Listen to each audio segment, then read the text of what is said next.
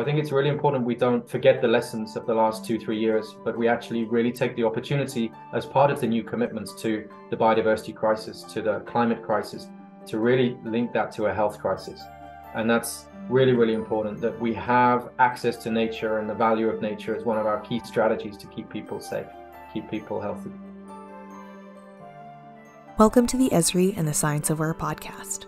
You just heard James Hardcastle, Associate Director of the International Union for Conservation of Nature, elaborate on the significance of the worldwide movement known as 30 by 30, where governments designate 30% of Earth's land and water as protected areas by 2030. Esri's David Gadsden investigates how science and technology are helping actualize the most vital priorities of planetary conservation. Hello, James, and welcome to the Esri and the Science of Where podcast. Hello, David. Yeah, thanks very much for inviting me. I'm very excited to join and to share some insights with all your listeners. Could you tell us about your work as the head of the Protected and Conserved Areas team? What's the mission and focus of, of that part of the organization? We have one commission, expert commission, called the World Commission on Protected Areas. It numbers uh, two and a half thousand individual experts who work on a daily basis on issues of protected area management, protected areas conservation, legal and regulatory, the whole the whole range of skills and practices that go into protected areas. So I have that commission um, to engage with and to help focus their work, to help kind of support. Um, and then I have a team uh, of about 30 experts. We're from all over the planet. We're based everywhere. And our team is constantly on the hub of dialogue in different countries and different regions about the latest and greatest on protected and conserved areas. How can we make them more effective? How can we make them more equitable? How can we advise and guide uh, governments on different standards that they can use? How can we inform policies? How can we help channel resources and funding? How can we really reach the people, the men and women who work at the coalface of nature conservation? You know, the park rangers, the people living in local communities. We have a mandate to engage with our indigenous peoples uh, organizations and their representatives and to really support their voice and their role and their rights, the, the vital work that they do uh, in very important places on the planet to effectively manage their resources, uh, determine future of conservation, a future that is that is natural and cultural and whole and supports their livelihoods in some of these very, very special places in the world. So, James, you have a really unique global view of this entire concept of protected areas and, and conserved and managed areas. What are some of the trends? What do you see emerging as um, correcting old practices or exploring more sustainable or equitable ways to keep these places safe? Yeah, I think there's a, there's there's an idea that protected areas are kind of new I mean, by new, I mean, you know, 150 years old since uh, the US was the first country to formally have state designated protected areas.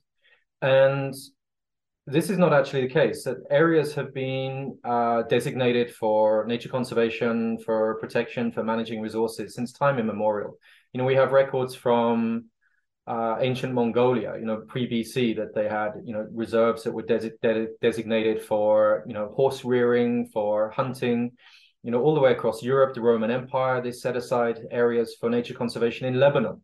You know, the, the, the focus of Lebanon on the flag, the image is the cedar tree.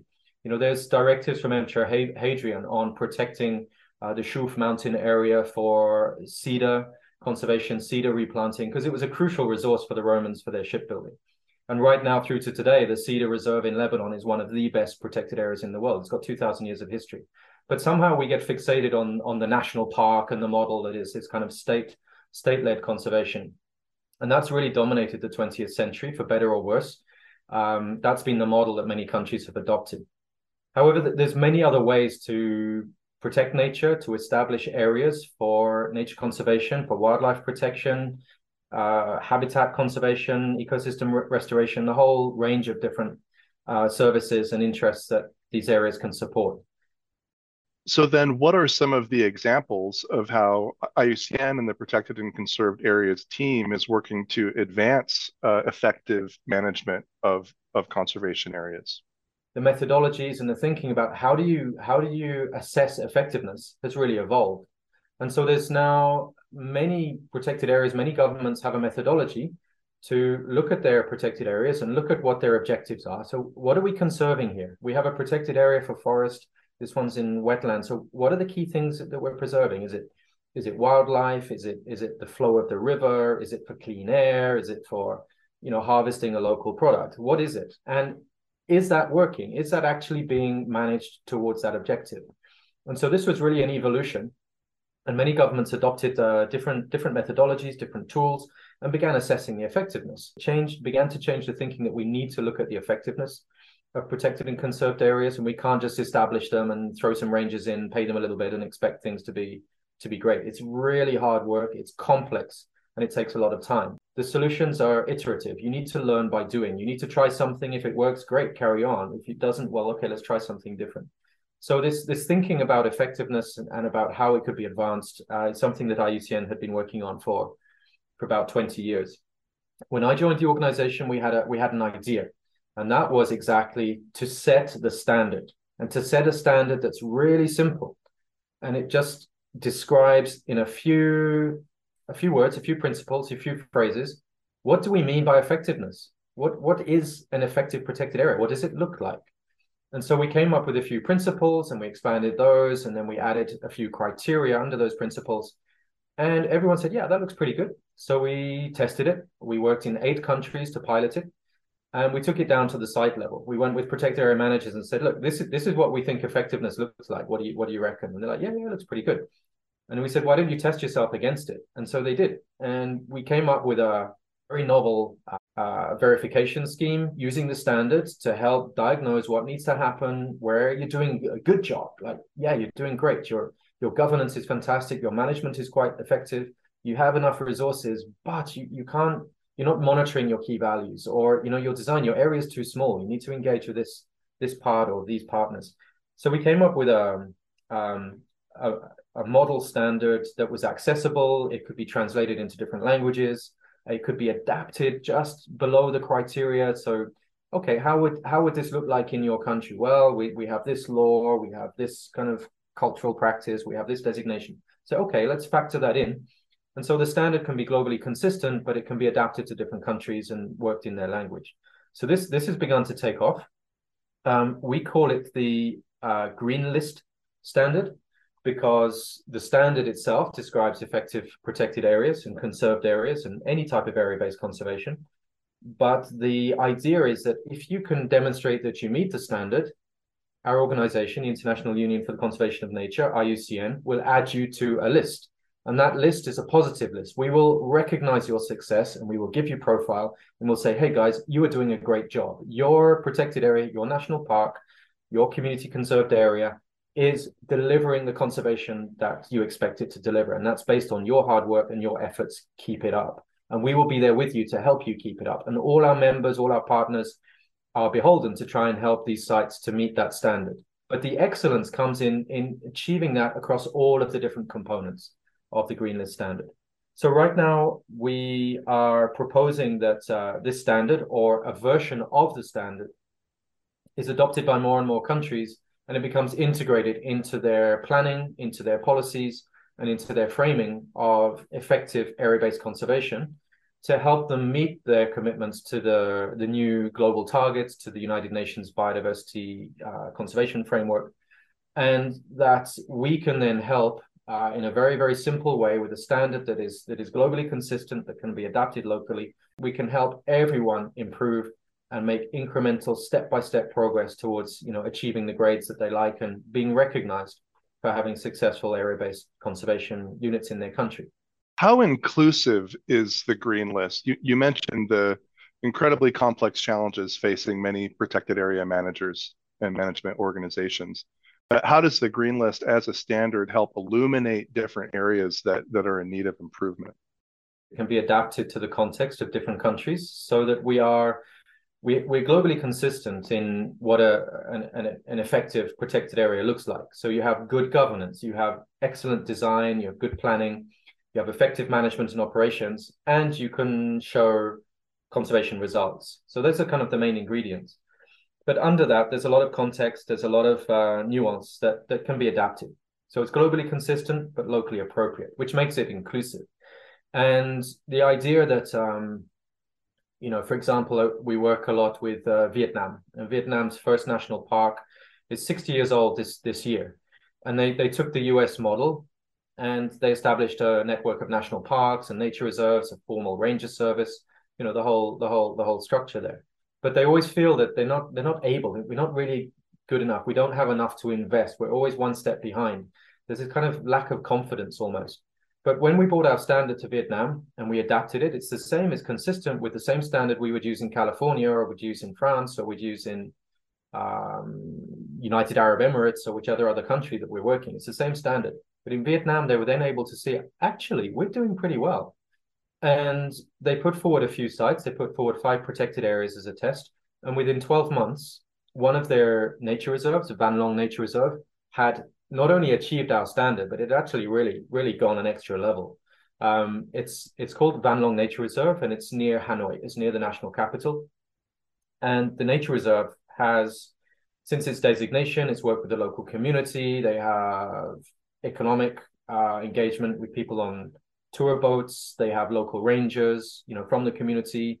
They have an incentives. Uh, they have they have many programs that really support community engagement and share the governance of the area, the wetland and the mountains with, with local people. There is one of the world's rarest primate species. It's called the Delacour langur. It's a beautiful leaf monkey with long kind of tail, and it has these white pants on. So it's kind of quite cool. It's this white pant monkey is the other word for it, no? But it's Delacour langur. And the population of these langurs right next to Highway 1 in Vietnam, it was an isolated population it went from about 30 to 40 individuals when it was designated 20 years ago. Now there's more than 300, 350, 400. And they're actually now a source population. They've reintroduced uh, some of these langurs into two other areas nearby. The species has, you know, that's a thousand percent increase in 20 years. That is a conservation success. And now others in Vietnam, the directors of some other parks, saying, hey, how come that little nature reserve has got this IUCN recognition? We want that. We're doing a great job too. Can we can we join this green list? Can we have a look? Can we use the standard? How could we? Can you help us reach the, the target? So now we have, um, I think, 15 national parks now in Vietnam that are signed up, and this is the same in other countries. So it's really stimulate the focus on what works, the focus on rewarding good behavior, rewarding good investment, rewarding good policies, and rewarding political will is is really powerful and it and it cascades.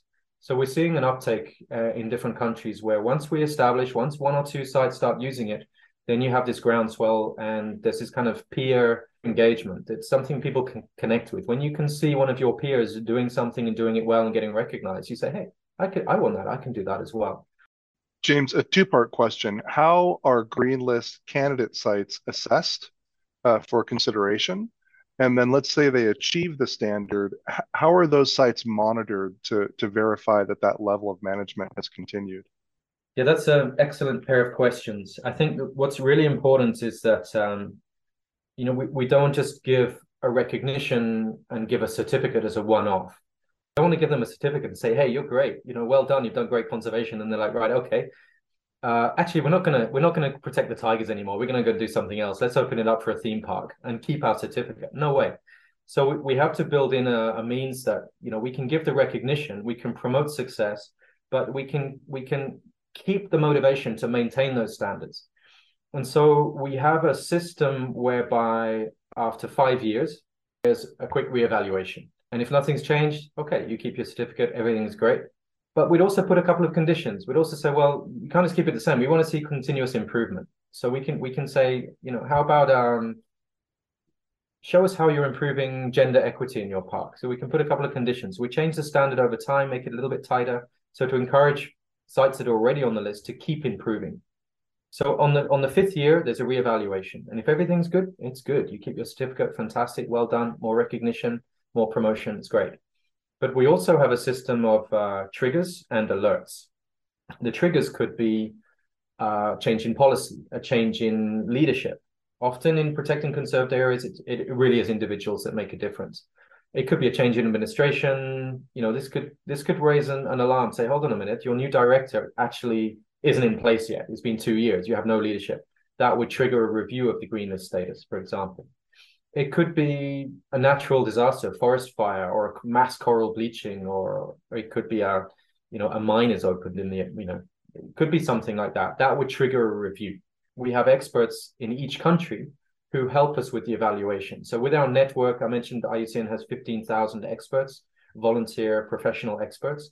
We work with experts in protected and conserved areas in each country, and we accredit them as the evaluators, and we provide an assurance training, and an assurance provider checks that everything in the green list process is, is done according to the rule book, is done according to the, you know, to the the process that we outlined for the green list and, and the standard and how it's used. Or it could be somebody in the community or some stakeholder raises a, an alert. So, for example, if you're a researcher with the university, you go there with a team, and you discover that uh, you know there's some illegal gold mining that nobody had mentioned before, you can you can raise that confidentially with IUCN, and we would then uh, trigger uh, a review to kind of just see if that is if there's any basis to that claim and if that affects the status of the site uh, for its you know for its recognition on the green list. So this system of alerts gives people living in and around the area, gives stakeholders, gives others a voice and it makes the area accountable. If you're on the green list, you are accountable to your constituents to make sure you maintain those standards. Otherwise, they can put their hand up and say, "Hey, hey guys, we don't think this protected area is performing up to the standards that you are recognizing it for." And we've had three or four cases already with our green list where these alerts have been raised, and we've investigated. And we've actually prevented uh, particular actions or policies or disturbances or infrastructure developments so the green list is actually having a disincentive for uh, actors to kind of mess with the protected areas or kind of downgrade them or or uh, conduct negative activities. So that that's quite powerful. So in, in some ways, the the green list and the evaluation is uh, it's bringing more accountability, it's bringing more visibility, and our role as an international organization that is known for our standards, our independence, our members, the expertise you know, we have a crucial role in providing that independent evaluation, that independent verification that yes, you're doing a good job, or that no, there's an issue that needs addressing here. It's positive, it's optimistic. And so we can turn over time, if more and more countries adopt standards and adopt this approach, we can start to turn around that 75% of the world's protected and conserved areas that are not managed effectively. Our aim is to really get three quarters of the world's protected areas using the standard and showing improvement to really encourage people to use it, to understand it, to apply it in their daily work, and really get that recognition, get people mobilized, get the support that uh, men and women need to do their work on the ground. The importance of conserving biodiversity and restoring nature appears to be increasing in global awareness and increasingly mainstream. Why do you think that's the case in the context of other pressing issues? Well, I think we have to thank our younger generations. I think we have to thank the digital era that we live in. Information travels fast, and even though, as we all know, everywhere you know you can't necessarily trust all the information you're receiving. I think that there's an overwhelming groundswell of of information about the importance of the environment, and I think the climate crisis and the biodiversity crisis are you know gaining traction in terms of of what young people are thinking about and, and they're becoming more active. And i think that that's also filtering up um, you can see the change in government positions to climate change business are getting on board as well. And, and it's there is a groundswell. There needs to be much much much more. But i think that you cannot take away the health of our environment the health of ecosystems. The state of our natural world underpins our own health happiness development and well-being. And the recent pandemic that we're now nearly out of is a really good example of of where that rub, that friction, the degradation of natural ecosystems and the kind of the the overspill of human interaction with wildlife has created an increasing risk of zoonotic disease transfer. So this is you know disease coming from wildlife to domestic animals to people and you know the risk of, of pandemics is really really high this i think has uh, helped raise awareness as well of the need for better wildlife protection the need for protecting conserved areas the need for a healthy environment. So just from that side i think from the other side is all those people around the world who were under lockdown restricted movements the the the need for green spaces for fresh air for trees, be on the beach, just to get out into nature was really uh, really pressing, and I think people felt it hard. And now that uh, people are starting to come out, I think there's a higher appreciation of the value of these green spaces. And we as an organization are trying to really promote the role of protected and conserved areas in supporting people's health, uh, the role in protected and conserved areas in being kind of the front line of detection of new events and having the capacities in these places were often very remote, very wild. You have a veterinary surgeon, you have rangers monitoring wildlife, you have the ability to monitor changes in the landscape, changes in wildlife, changes that that may occur that could be a risk for another spillover event or another pandemic. So I think it's really important we don't forget the lessons of the last two, three years, but we actually really take the opportunity as part of this whole 30 by 30, a part of the new commitments to the biodiversity crisis, to the climate crisis, to really link that to a health crisis. And that's mental health, spiritual health, physical health, really, really important that we have access to nature and the value of nature is one of our key strategies to keep people safe, keep people healthy. James, this has been an incredible education. Thank you so much for joining us today. Thanks very much. Thank you for listening to the Esri and the Science of Where podcast. And thanks to James Hardcastle for giving powerful examples of conservation in action at a time of urgency because of our changing climate. If you like this episode, please take a moment to share it with a colleague.